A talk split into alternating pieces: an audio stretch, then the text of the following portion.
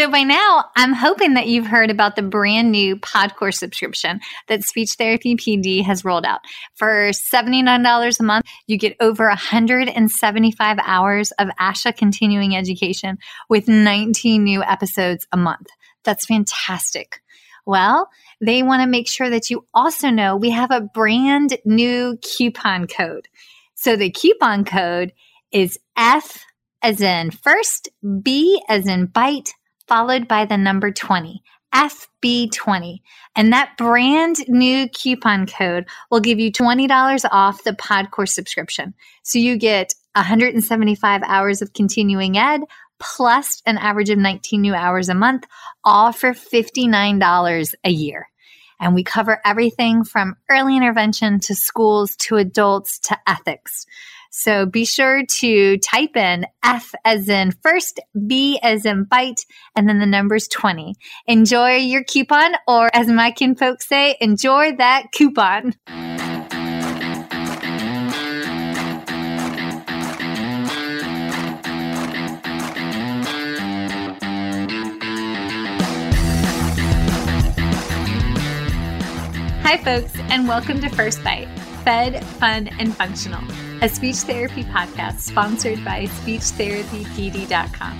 I am your host on this nerd venture, Michelle Dawson, MS, CCC, SLP, CLC, the All Things Peds SLP. I am a colleague in the trenches of home health early intervention right there with you. I run my own private practice, Heartwood Speech Therapy, here in Coletown, South Carolina, and I guest lecture nationwide on best practices for early intervention for the medically complex and fragile child. First Bite's mission is short and sweet, to bring light, hope, knowledge, and joy to the pediatric clinician, parent, or advocate, by way of a nerdy conversation, so there's plenty of laughter too. In this podcast, we cover everything from AAC to breastfeeding, ethics on how to run a private practice, pediatric dysphagia to clinical supervision, and all other topics in the world of pediatric speech pathology. Our goal is to bring evidence-based practice straight to you by interviewing subject matter experts, to break down the communication barriers so that we can access the knowledge of their fields. Or, as a close friend says, to build the bridge. By bringing other professionals and experts in our field together, we hope to spark advocacy, joy, and passion for continuing to grow and advance care for our little ones. Every fourth episode, I join in. I'm Erin Forward, MSP, CCC, SLP, the Yankee by way of Rochester, New York transplant who actually inspired this journey. I bring a different perspective, that of a newish clinician with experience in early intervention, pediatric acute care, and nonprofit pediatric outpatient settings.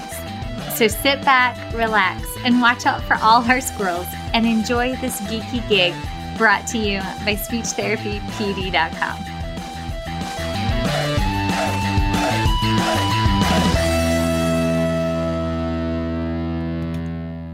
So to continue our Pediatric Feeding Disorder Month journey, today's guest is like a fairy godmother dream come true for me, because we have none other than the amazing Dr. Erin Ross, the guru behind the SOFI course. Okay, so if you haven't heard of SOFI, then let me give you like a 2-second rundown before I get to do the formal introduction. If you have ever worked with a preterm infant, either in the NICU or in early intervention, and you had to worry about what potential etiologies or complications this little one's been through, what they could go through, or what they're presenting with, but you're unsure of which functional evidence-based approach to take next to improve the safety and the quality of their oral feed, then friend, that's what SOFI does. It teaches you all that and then some. So ta-da. And like, y'all, I'm a fangirl. Dr. Ross is as gracious and kind and has this killer sense of humor. And I'm kind of freaking out because she agreed to come on. So super quick backstory. If you haven't met me, please know that I get a little anxious talking to folks in person, like in real life. Pandemic did not help. And I can fake it till I make it. But trust me, I'm going to go home and overanalyze the conversation later and replay back everything that I said and probably interpret it 14 times more awkward than it actually was. So what it boils down to is I'm kind of terrified to reach out to people and ask them to come on First Bite, because that's who I am. Awkward turtle. That's my superpower. But that's where my sweet friend and book writing accountability partner, Miss Annalisa, comes to the rescue. Y'all, when Annalisa was in grad school for speech pathology, she took Dr. Ross's course, and then she reached out and asked her if she would come on First Bite because she knew I would never grow the cojones to actually do that. So seriously, today happened because as fearful as I am, Annalisa is fearless. So Annalise, thank you for being you. And on that note, oh my gosh, we have Dr. Aaron Ross. Huzzah! So hi, Dr. Ross. Thank you for coming. You are so welcome. And thank you so much for that incredible introduction. You should have seen me typing it. I was typing it and I was like, oh my God, I get to interview her in a couple of hours. So yeah, that was cool. I have so many questions, but how in the world did you become a speech pathologist? What made you want to do this? Take me from the beginning. All the way back. Well, you know, I'm quite a bit older than you are, so I have to think a long time ago. I guess I always wanted to work with people, so something in healthcare or teaching or something like that. And I kind of meandered into speech language pathology. I was going to be an elementary school teacher. That's what I had finally landed on. And as part of the requirements, I had to take a normal speech and language development course. And one of my amazing teachers that kind of dragged me through this process, another Dr. Ross, believe it or not, Dr. Frona Ross, was the teacher of that course. And within the first probably two classes, I kept thinking, wow, this makes so much sense and this is really fun. And she said to me, you're a speech major, aren't you? And I said, oh no, I'm going to be a teacher. And she said, no, you're a speech pathologist. And I said, no, I'm really not. But it was so incredible and so much fun. And so then I went and I looked up what the requirements were. And then I had to explain to my family that instead of graduating in a year, I was going to sign on for another 2+ years to get a master's degree in speech and language pathology. So that's how I became a speech language pathologist. I think it was destined to be, maybe. Awesome. So, but how did you find this as your niche? Because that's... I mean, our scope is ginormous, right? But I mean, what we do is like a subspecialty of a subspecialty. So how did you find your calling here? Well, again, I sort of feel like it found me and I couldn't be happier. So when I graduated with my master's and went into my clinical fellowship year, I was living in Colorado. I went to school in California, but I had moved out here and had one job that was a half-time job working at a child development center. And literally one block away was the hospital that I still am actually at, Rose Medical Center. And they had a opening temporary just to cover a maternity leave for a speech pathologist. And I thought, well, that'll be fun. And so I started doing speech and language therapy with pediatrics. And the woman who was on maternity leave, her husband actually was transferred. And so they offered it to me as a half-time job. So then I had two half-time jobs walking back and forth every day.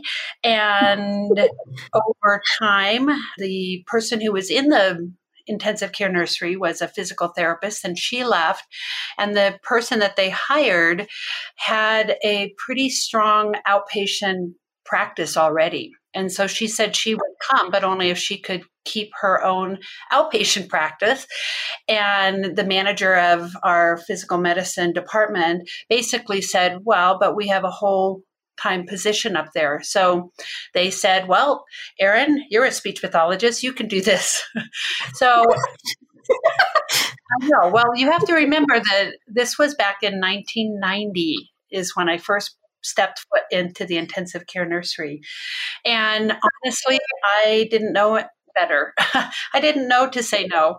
So yes, I was basically trained by the physical therapist who didn't know anything about feeding, but knew about infant development. So it's a kind of long and windy road, but that's why I said I kind of didn't choose it. It chose me.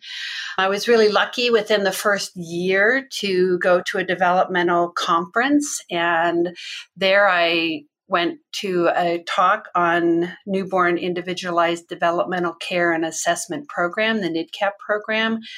We happened to have a training center in Denver. And so I went back to my manager with the physical therapist that I had attended the course with.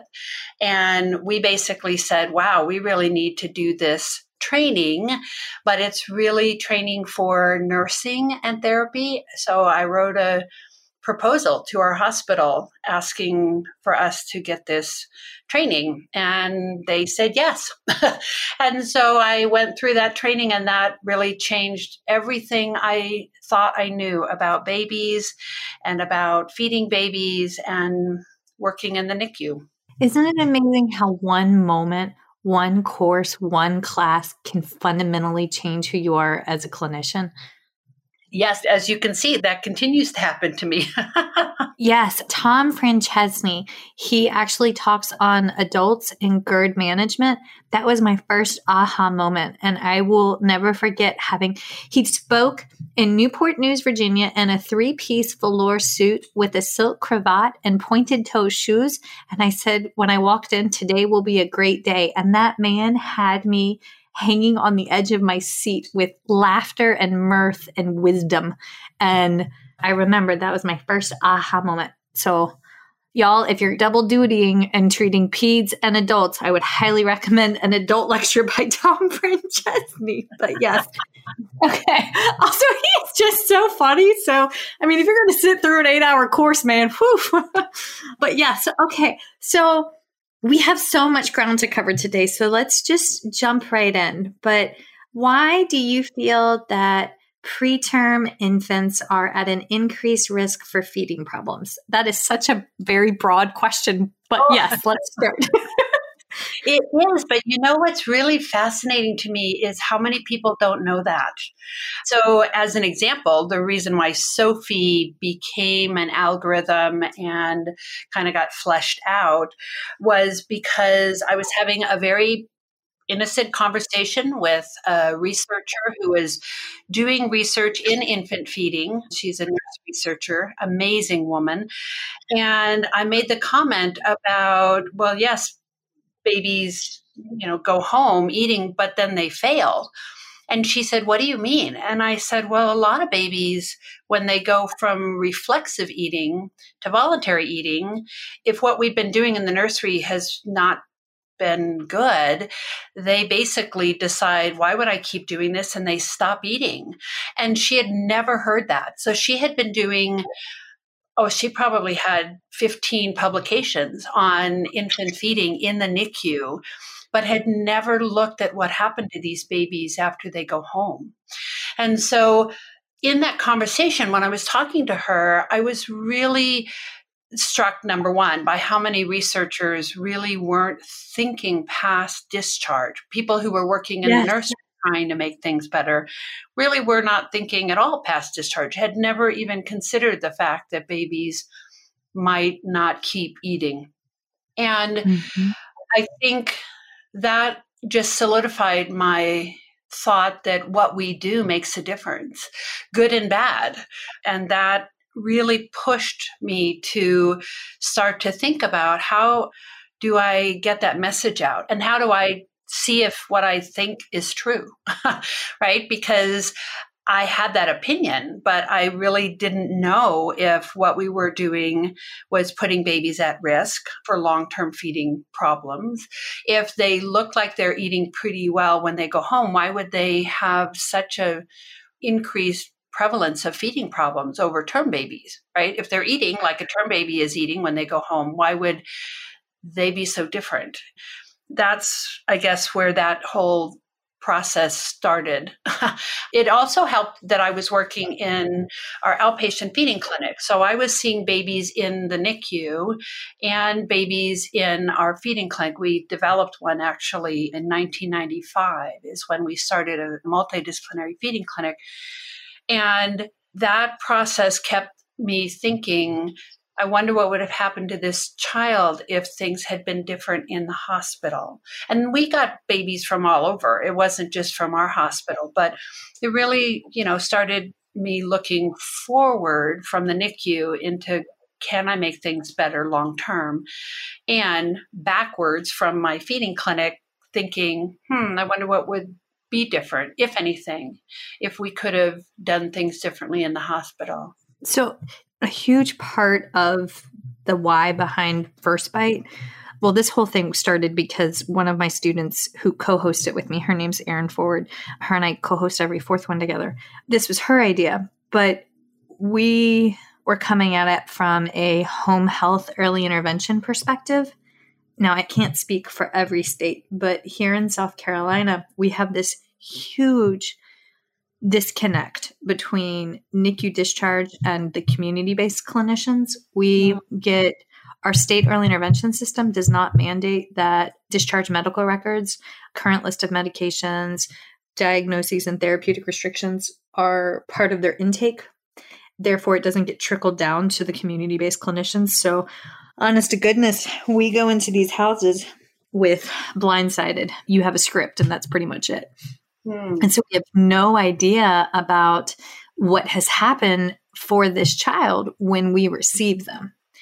And trust me, that's something that we've advocated for. And personally, I get the early interventionist involved, or, I know a lot of the NICU SLPs that I'm receiving the patients from now, and I'll pick up the phone and personally call, but that should be best practice, right? That should be standard policy that those documents be carried over, but they don't. And that's actually more common than not. But we kind of started this to try to help resolve that and come up with, okay, so what could have transpired? Let's learn those etiologies. Let's understand. But also, honestly, when I first started doing PFDs, I really thought all the diagnoses would be determined and resolved before a kid left the NICU. And what a lot of people don't realize is that they don't. Especially if the little one's got celiac disease or there's motility issues, you might not find that out until the kid's older. And that was mind boggling. But I have gray hair. I didn't take a peds dysphagia class. That wasn't a thing. So huzzah. But yeah. Okay. But what are some of the most common diagnoses that you see in the NICU? Prematurity.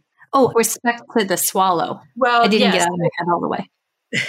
Well, I think I knew what you meant, but in a tongue-in-cheek way, I said prematurity because people say that to me all the time. Why does this child have a feeding problem? Oh, he was born premature.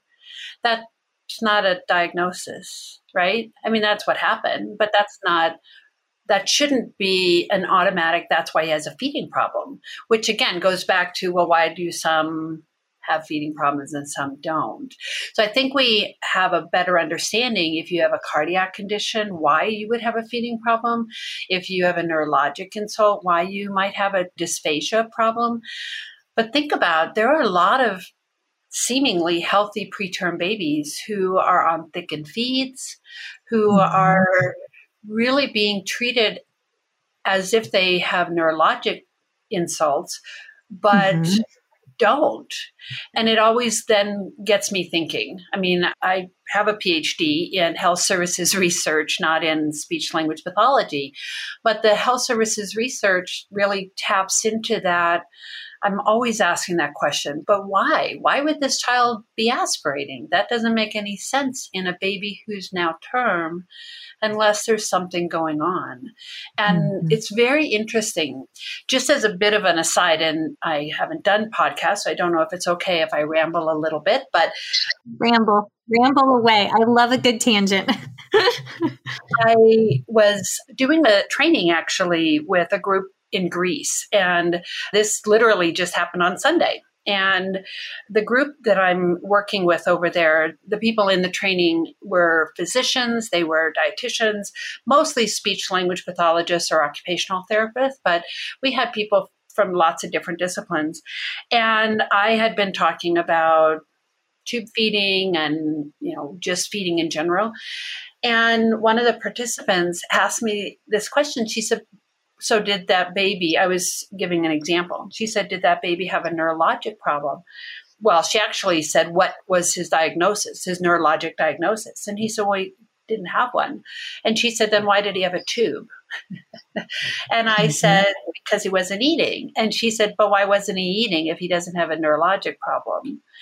And it's something I run into all the time because I get to teach people from all over the world. And then I get to learn from the different way that they think about things. And I thought, wow, you know, in the United States, we have sort of gotten to the point where we don't ask that question. I mean, we delay putting in tubes for as long as we can. But oftentimes when I say, but why is he not eating? People basically say, because he's premature.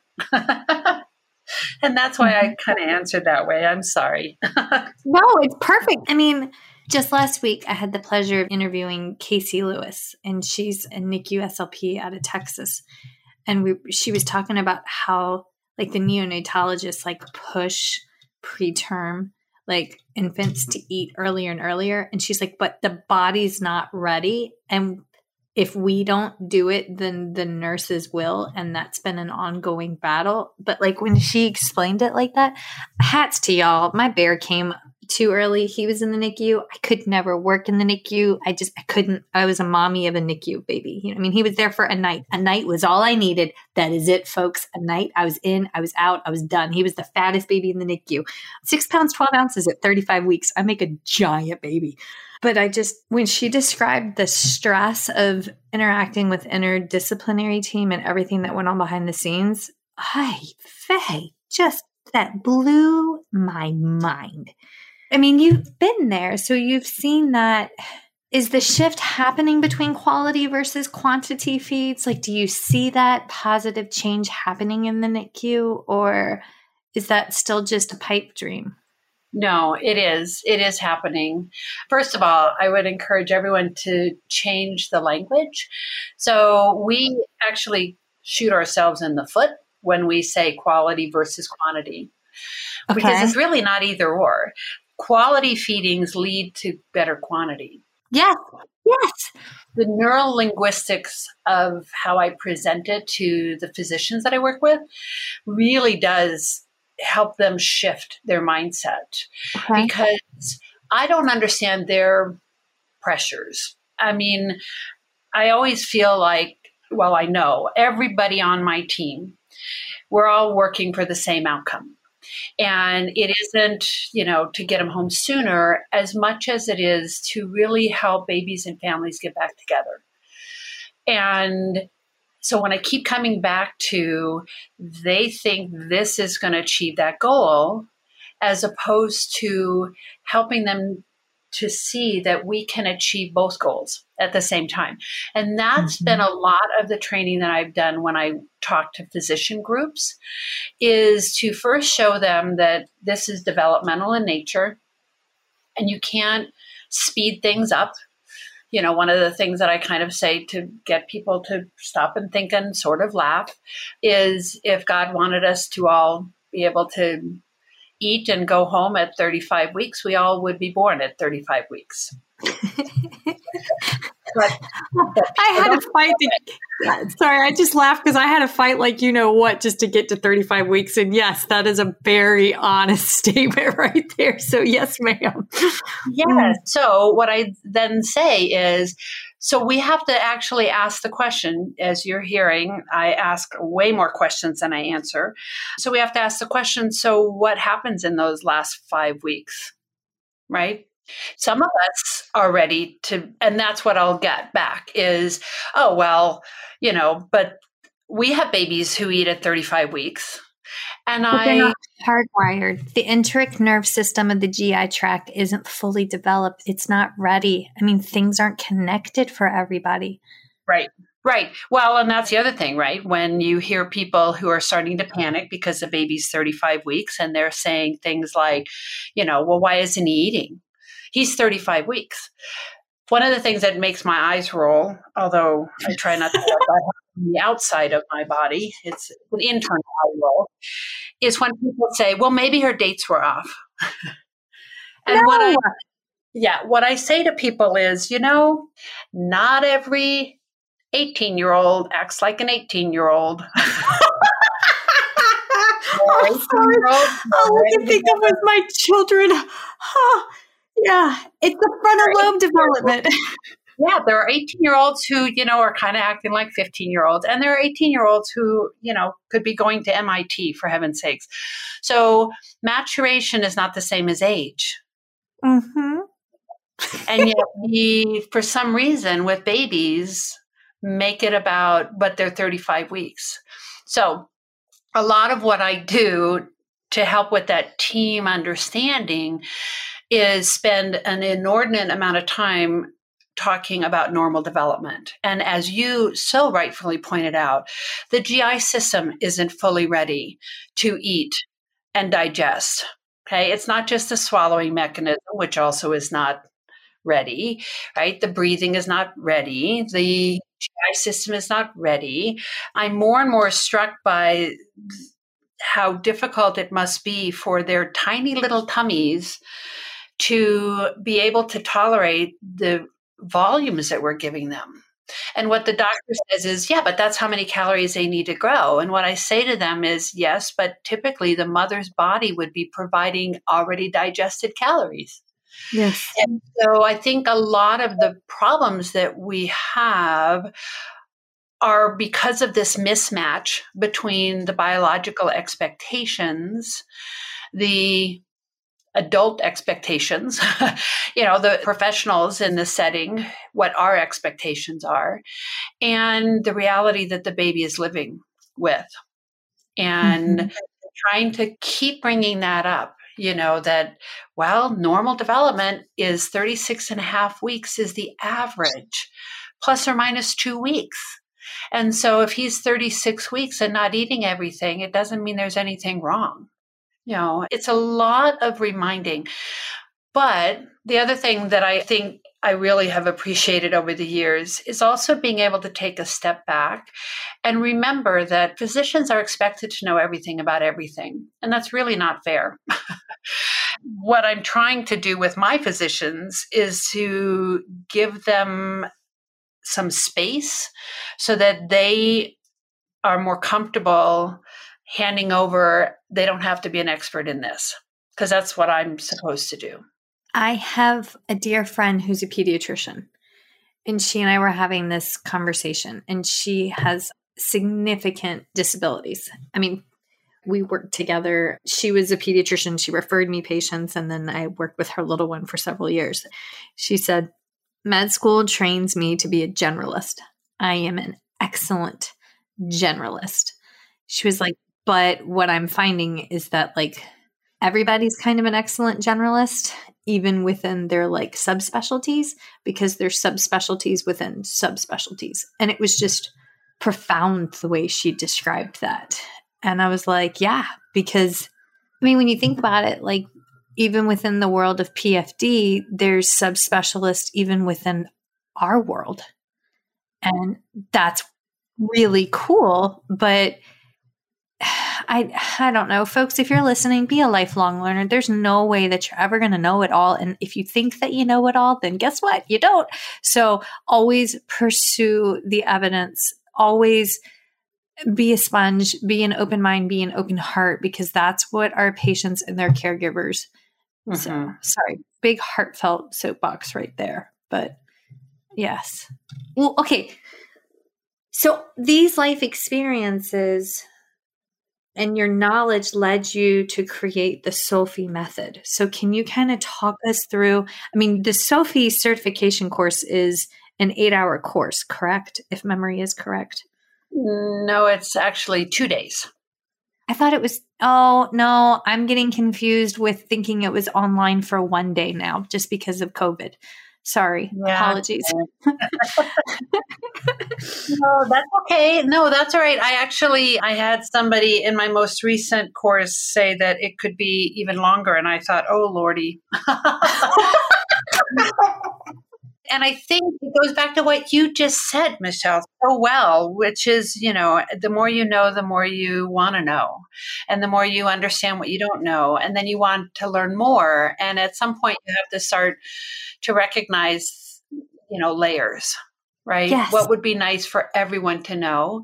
What would be nice for people who then work with babies who have actual problems to know? And then what would it be like, you know, to create information for people who are working with really those subspecialty medical diagnoses that you mentioned? So it's actually a 2-day course, although now with the pandemic, I've recognized that Zoom is just really tiring for all of us.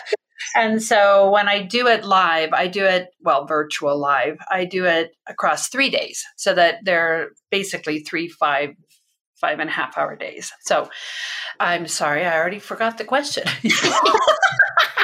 Oh my God, I love you so much. Can you talk to us about the evidence behind the approach, or what like the big takeaway points from the SOFI course? Like, yes, because sorry. There's yeah, so much. And please know, I've already pitched your class to all of my grad students because I was having clinic class and they were like, well, what if we want to learn more while we're off for break for the next, like, because there's like a 6-week break in between semesters at our university. And I was like, if you want to get into PFD, you want to take this course by this person. And I like totally name dropped you and I could see them all writing it down. So like, don't forget about Florence, South Carolina. Thank you very much for that. So what SOFI was designed to do, SOFI stands for Supporting Oral Feeding in Fragile Infants. And it's for therapists, but also for nursing staff, for physicians, for anybody who works with babies in the intensive care nursery. And the reason why I say that is especially the first day of the 2 days is about normal development. It's about development of the family and how feeding provides a foundation for that parent-child interaction. It talks about the foundation of feeding from a learning standpoint, from the basic oral motor standpoint, GI standpoint, respiratory standpoint, all of those different supporting actors, if you will, when it comes to eating, right? You have to be able to breathe before you can breathe and eat. You have to be able to wake up before you can wake up and eat. You have to be able to move before you can use that movement during eating. So we spend a lot of time about normal development and how feeding develops. Then we talk about how babies with medical problems are not only challenged with those challenges of just development, but also that they're lacking some of those basic component parts. So for instance, if you have to be able to breathe before you can breathe and eat, if you have a underlying respiratory condition, imagine how much more challenging it is for those babies. So we go through a series of some of the common medical problems that are associated with long-term feeding difficulties. So all of that actually is often attended by physicians just because that completely is in their wheelhouse. Then we move into assessment and how do we assess babies. And when I talk about assessment, we start with just understanding that the baby is our partner, and as is the parent. SOFI actually does most of its work through parents, I guess is what I would say. I really encourage the family to be the ones who are working with the baby, not so much me. The caregiver is the core. I mean, we talk about that in early intervention all the time. There's 168 hours in a week. We get an hour tops. The other 167 are with the family. So what are you doing in that hour? That hour is you coaching them into helping their child meet success. Yes. Right. So actually, that's one of the core ideas that I start with. It's not mine. It's actually a model that was created by Samaroff and Feast, and it's a model of organization across the lifespan, essentially. And so without going into all of the details of that, really my job becomes to support the infant until the infant has integrated the skills to be able to do it themselves. And so my expertise is important, but it's not about me. It's not about, can I feed a baby? It's not about, can this nurse feed a baby better than this nurse? It's really about Are we all working so that the baby can eat well with everybody? Because that tells us that it's no longer our expertise that's helping the baby, because the baby's not going to have our expertise forever, right? And the same is true with the families. My job is to support them while they learn to do this independently, without me or without anybody else and our expertise. My job is to basically do what I call a brain dump into the family so that they know what I know to the best of my ability. I try to do that. So because it's really about understanding that we're partnering with the baby, we're partnering with the family, we need to understand how the baby is communicating with us.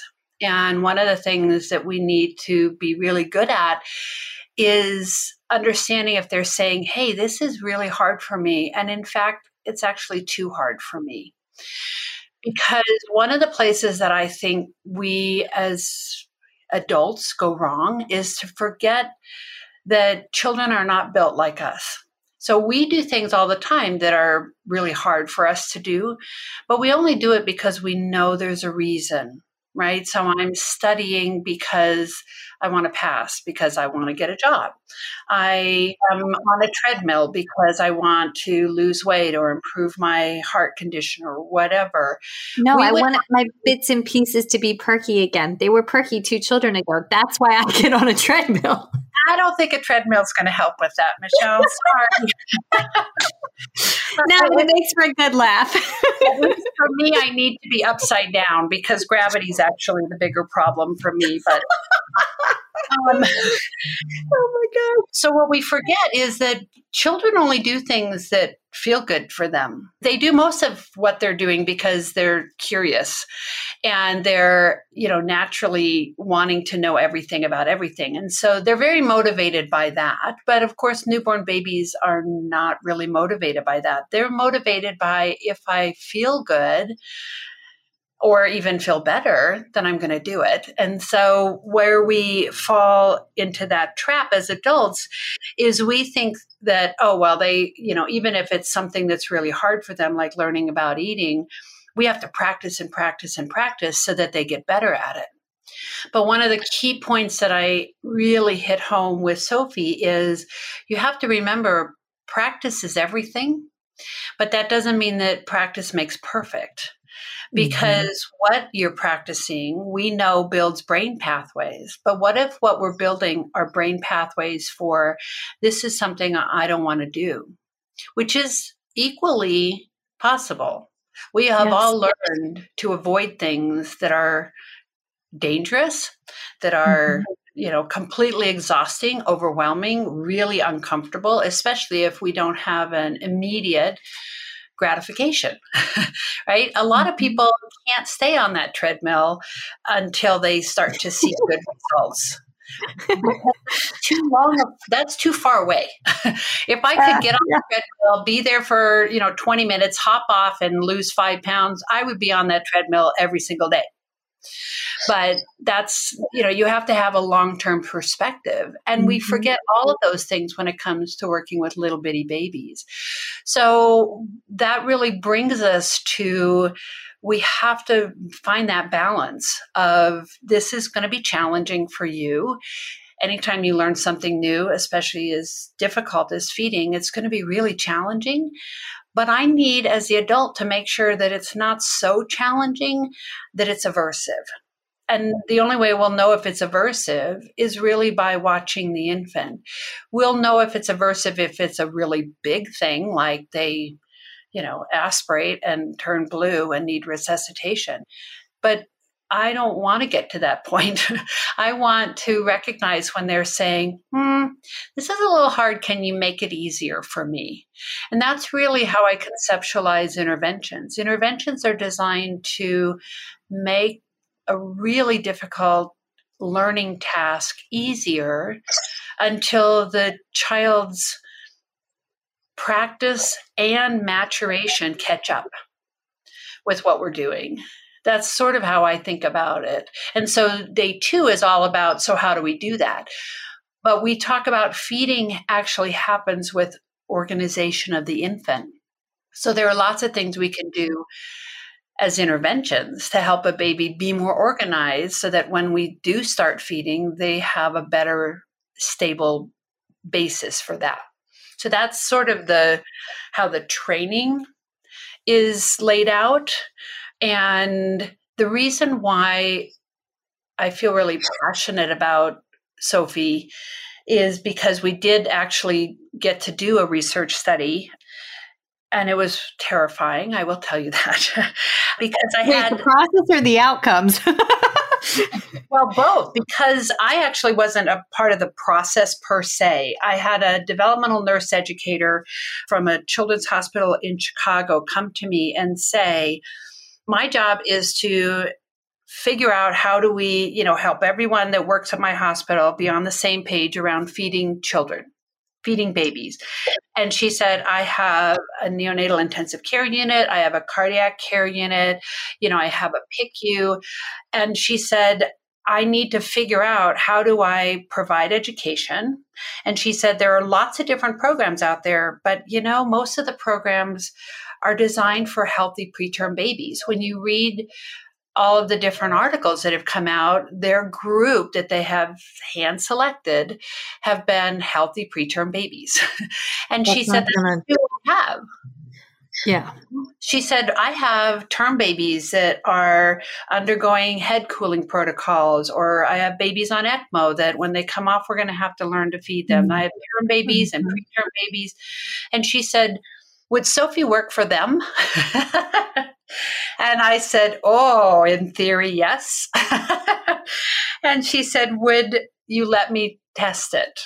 And I said, well, I guess I need to, because, I believe in evidence-based interventions and evidence-based practice. And I said, so yes, absolutely. I'll help, in any way I can. And so the research that Sue set up she wrote the grant, she did all of the hard work, and she enrolled babies. And I'm going to get the numbers wrong. I should have those written down in front of me, but approximately 80 babies, where all she did was get informed consent to collect all the information from their charts, because nothing different was happening with them, and to contact them after they went home.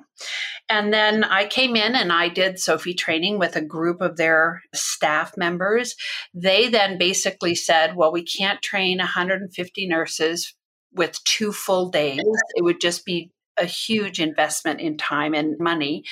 So they took my information, and with a little bit of guidance from me, we kind of picked out some of the gems, I would say. Their staff already had a very strong developmental base, and that's what Sue does, is provide developmental education. And so they were able to kind of take out a lot of those pieces. And then after they trained all of their staff members using basically a 1-hour training with 150 staff nurses, then they turned around and they enrolled another about 75 babies. And when those babies went home, they started to collect the in-hospital data. When all of the babies in the study reached between 3 and 5 months post-term, the research staff contacted the families and gave them a structured questionnaire about feeding problems and, tried to collect some information about how the baby was doing in that time frame. And we picked that time frame because babies transition out of reflexive into voluntary around 2 months or so of age post-term. And so we really wanted to capture them when they were at home with parents after that transition period. And so in total, they ended up with, I think, 125 babies that they had complete data on. And what we found is that in-hospital differences were really not significant. There was only one thing that was a little bit different, and that was being driven by the healthier preterm babies, and they were able to transition to full oral feedings within a fewer number of days, which to me is not really all that relevant, but because length of stay didn't change. Where we found the big differences was in the 3 to 5 month time frame, where statistically babies whose parents had been taught about the concepts of SOFI, where the nurses had been using the concepts from the training in SOFI and using the algorithm. Those babies had fewer feeding problems reported by parents. A fewer percent of them were being seen by a feeding therapist in their homes in early intervention. There was fewer gagging, fewer arching, and rejections during mealtime. So to me, that was super exciting. It was terrifying to think, okay, I'm going to try and see if what I believe is actually true, because it could have been that the answer was no. So I believe that what we do makes a difference long term for the babies and for the families. And you got the proof that it did. That is amazing. Yeah. And it was done. Yeah. Like I said, I didn't have to do the hard work. Sue is amazing. And her team, we had Christian Chenowitz and we had Holly Schmidt, were two of the therapists. They were the speech pathologists who were on that team as well. So they had an amazing group of people who were really committed to this project. And yes, I absolutely benefited because it did show that we were seeing a difference in babies whose parents had been taught about this idea of quality. And that when your baby is saying, this is too hard for me, we can stop and we can make it better. And that's why I always come back to, it's not quality versus quantity. It's really, you can achieve both, but you have to focus on quality over focus on quantity.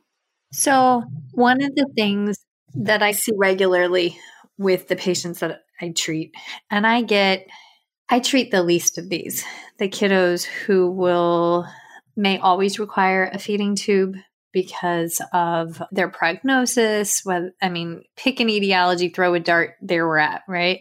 Mm-hmm. And what I have found is that I had to, within myself, make this fundamental shift that I had to go from a place of the tube is bad, I have to get everybody off of a tube, to recognition that for some of these patients, their prognosis is terminal for peds. Mm-hmm. For some of these patients, their prognosis is going to be debilitating as they get older. I had a set of brothers who, as their dendrites and axons grew, the myelin sheath would shear off. And so the motor neuron pathways weren't connecting because the sheath wasn't there to propagate it. And sure. So, but I mean, like recognizing those factors, but instead of coming in and getting aggressive on like non-speech oral motor exercises to stretch this, do this, put this here, but to go to a land of this is joyful, this is positive. We have to have feeding therapy should be positive to neutral. And the second you go from neutral to harmful, you're creating negative experiences that will have long-term ramifications of which you don't fully understand the consequences. Right. And when I made that shift, my patients started making better outcomes. Mm-hmm. And even my interactions with the parents changed. I went from this authoritative, you have to do exactly what I'm saying because I am the authoritative figure, to help me understand what your family goal is and how can I support that in a realistic framework. Mm-hmm. And that was joyful. Yeah. To put it in a nutshell. Yes, but yes. Well, okay. Isn't it wonderful as a therapist to feel joy all the time? I remember when I first in feeding, and I really didn't like feeding therapy because it wasn't fun. And now I have that experience. And I just wanted to say something, because when I was listening to you, I was thinking it's such a beautiful reminder to all of us as therapists. And I had a mom that I worked with that also was one of those pivotal people that you talk about that really changed at a core level some of the things that I thought about and how I express things, because I had said something to her that she has since said to me was life-changing. And it was because she had a baby who had Prader-Willi, and we had been working with feedings, and she ended up aspirating and needing a feeding tube. And Julie was devastated. And she and I were talking, and she made this comment about, you know, she's a mother and she can't even feed her child. And I said, Julie, I said, the feeding is the experience. It's not how the food gets in. I said, you're still feeding your baby, and everything, mm-hmm. all the joyful moments of feeding a newborn baby, you still have. It's, you know, how the food goes in is something we will be working on. But don't let the gastrostomy tube rob you from feeling like you're feeding your baby, because you still are. Yes. I love how we're recording this, and just an hour and a half ago, I was threatening my tiny human pick a hole it's going in because he was going to eat his dinner. It's fun. I can do feeding therapy all day long, but if my little guy's like, Mom, I don't want to eat zucchini noodles, I'm like, it's good for you. He wants two bumps. That's how he describes he wants to have big muscles like daddy. He wants two bumps on his arms. I'm like, you're only going to get two bumps if you eat zucchini noodles. And he's like, ugh. But like, if you were talking about eye rolls, Bear has perfected the eye roll. But okay, so we only have a few minutes left, but I just wanted to talk ever so briefly. You also teach about feeding problems with older babies and some children. Could you maybe just talk ever so briefly about like what some of the most common feeding difficulties are that you see with older babies and younger children? Sure. You know what? That's actually sort of easy. I can dump a whole bunch of things into one bucket, and that is learned aversions. So we have lots of children who had medical things and they're quote unquote gone. And you brought up one, reflex disease. You know, it may or may not be gone, but the learning didn't go away. So we would get babies whose acute issues were no longer the driving force. Certainly, we had a lot of children who had massive sensory issues, but a lot of those actually probably developed sensory issues, at least in part because they missed out on normal environments because of their medical issues, because they had, you know, they were in and out of hospitals with cardiac issues or with respiratory issues, or, you know, they have neurologic disorders where they take steps backwards as many as they take steps forwards. And so it was much more common that we would have a child who quote unquote could swallow, but wouldn't eat anything, wouldn't put anything in their mouth because they didn't trust the world. They didn't trust their bodies. They didn't trust food.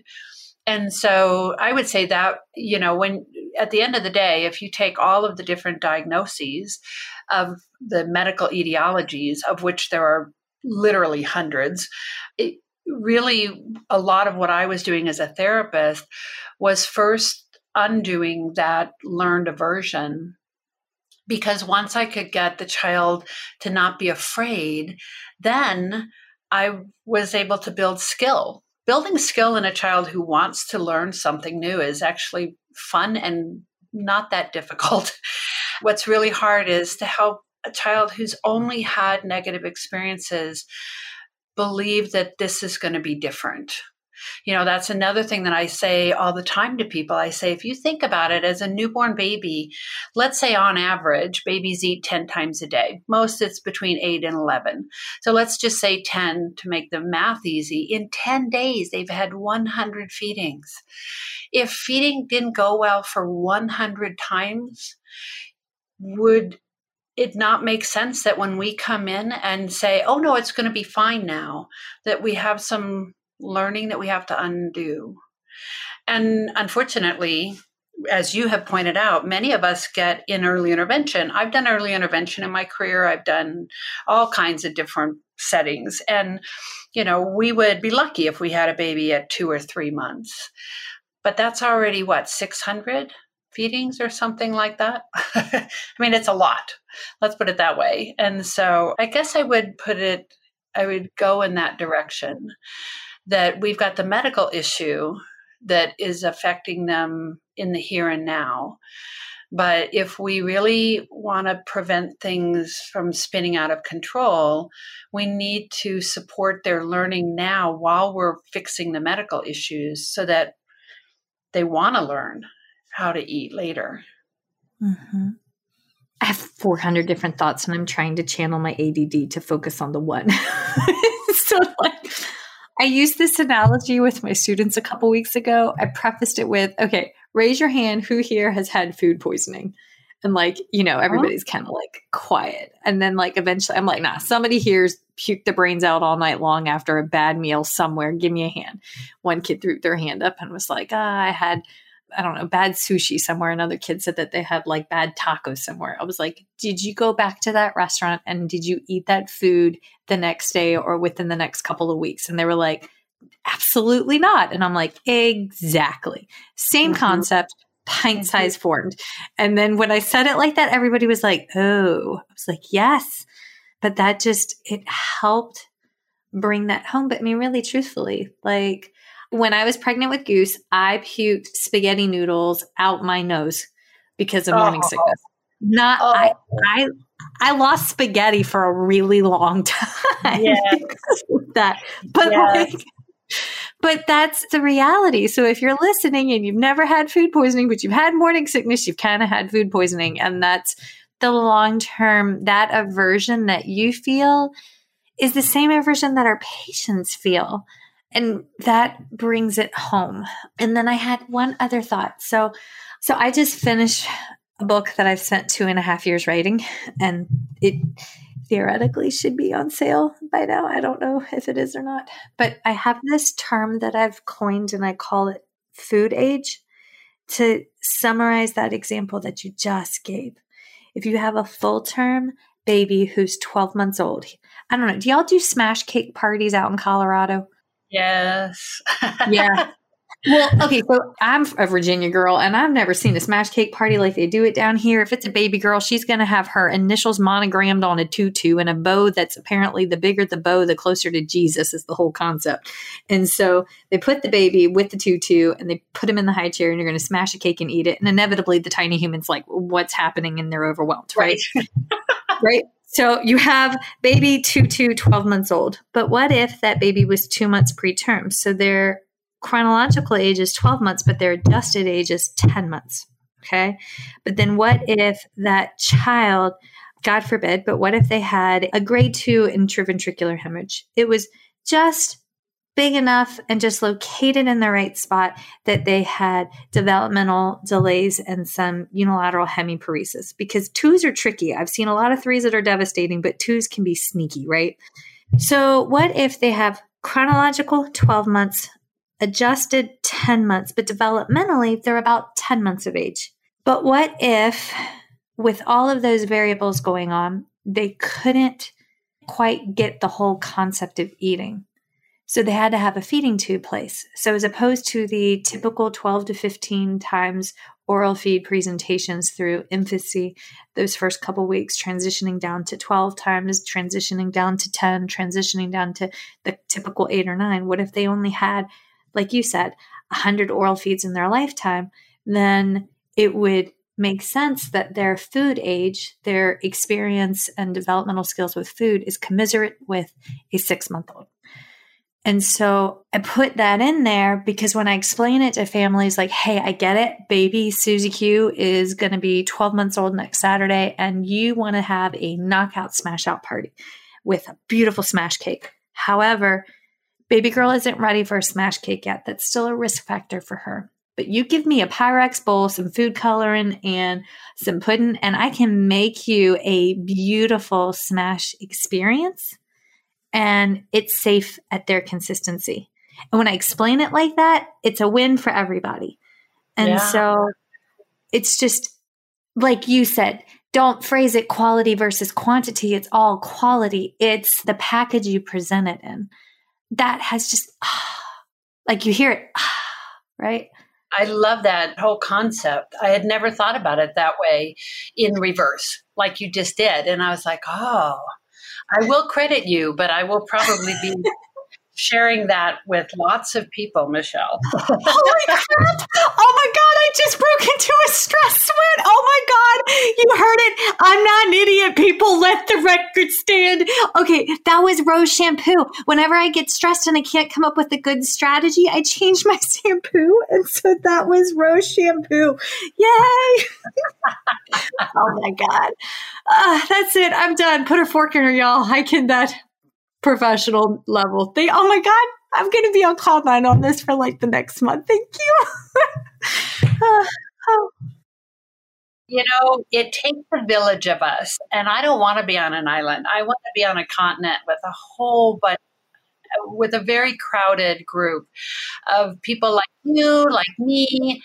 I've already forgotten the name of the person who contacted me, who's sitting right next to you, and I feel like Nicolottis.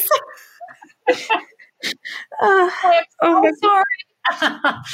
I want all of us to be, you know, to just be supporting each other and to be sharing information about each other with everybody out there, because I feel like we are changing. You asked me the question, do you feel like the world is changing? Are we ever going to get off quantity versus quality? And I think the answer is a resounding yes. And it's because of efforts like this that you're doing, where people all over the world can hear, you know, thoughts that might be different than theirs, might be the same. And if it's the same, then you're saying, oh, good, I'm not on an island. I'm not crazy. Yes. Yes. Oh, my stars. Thank you. Okay. Well, we have hit our time, ma'am. So Dr. Erin Ross, thank you so much for coming on First Bite today. Y'all, in case you didn't know it, today's episode is an extra layer bit special because yesterday my grandmother passed away, and my pop, who failed 3 grades twice because he had to go work the fields. And it's no small fun fact that he worked cornfields because they were really good at making corn mash whiskey. He and grandma worked tirelessly for everything they ever had. They started the marriage on a farm. They moved to a city, which was basically a glorified small town. They put their high school education and all their life savings into real estate. And y'all, they paid for me to go to graduate school to do this thing that I love. 2 small town folks with only their high school education, a love for their family, a sense of stewardship that I can only hope to emulate. My gratitude is an understatement. Honestly, because of her dementia, I don't know if my grandma ever really understood what it is that I do. I mean, explaining our job is complicated on a good day, but y'all, that lady loved fiercely. She loved to tell a cheeky, mildly inappropriate joke. She always had a tuna sandwich and an oatmeal cream pie ready to go.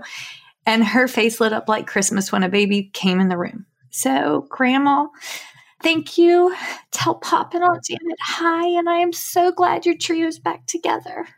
And now that I'm blubbering, Dr. Erin Ross, thank you so much. Where can people go to you if they want to learn more?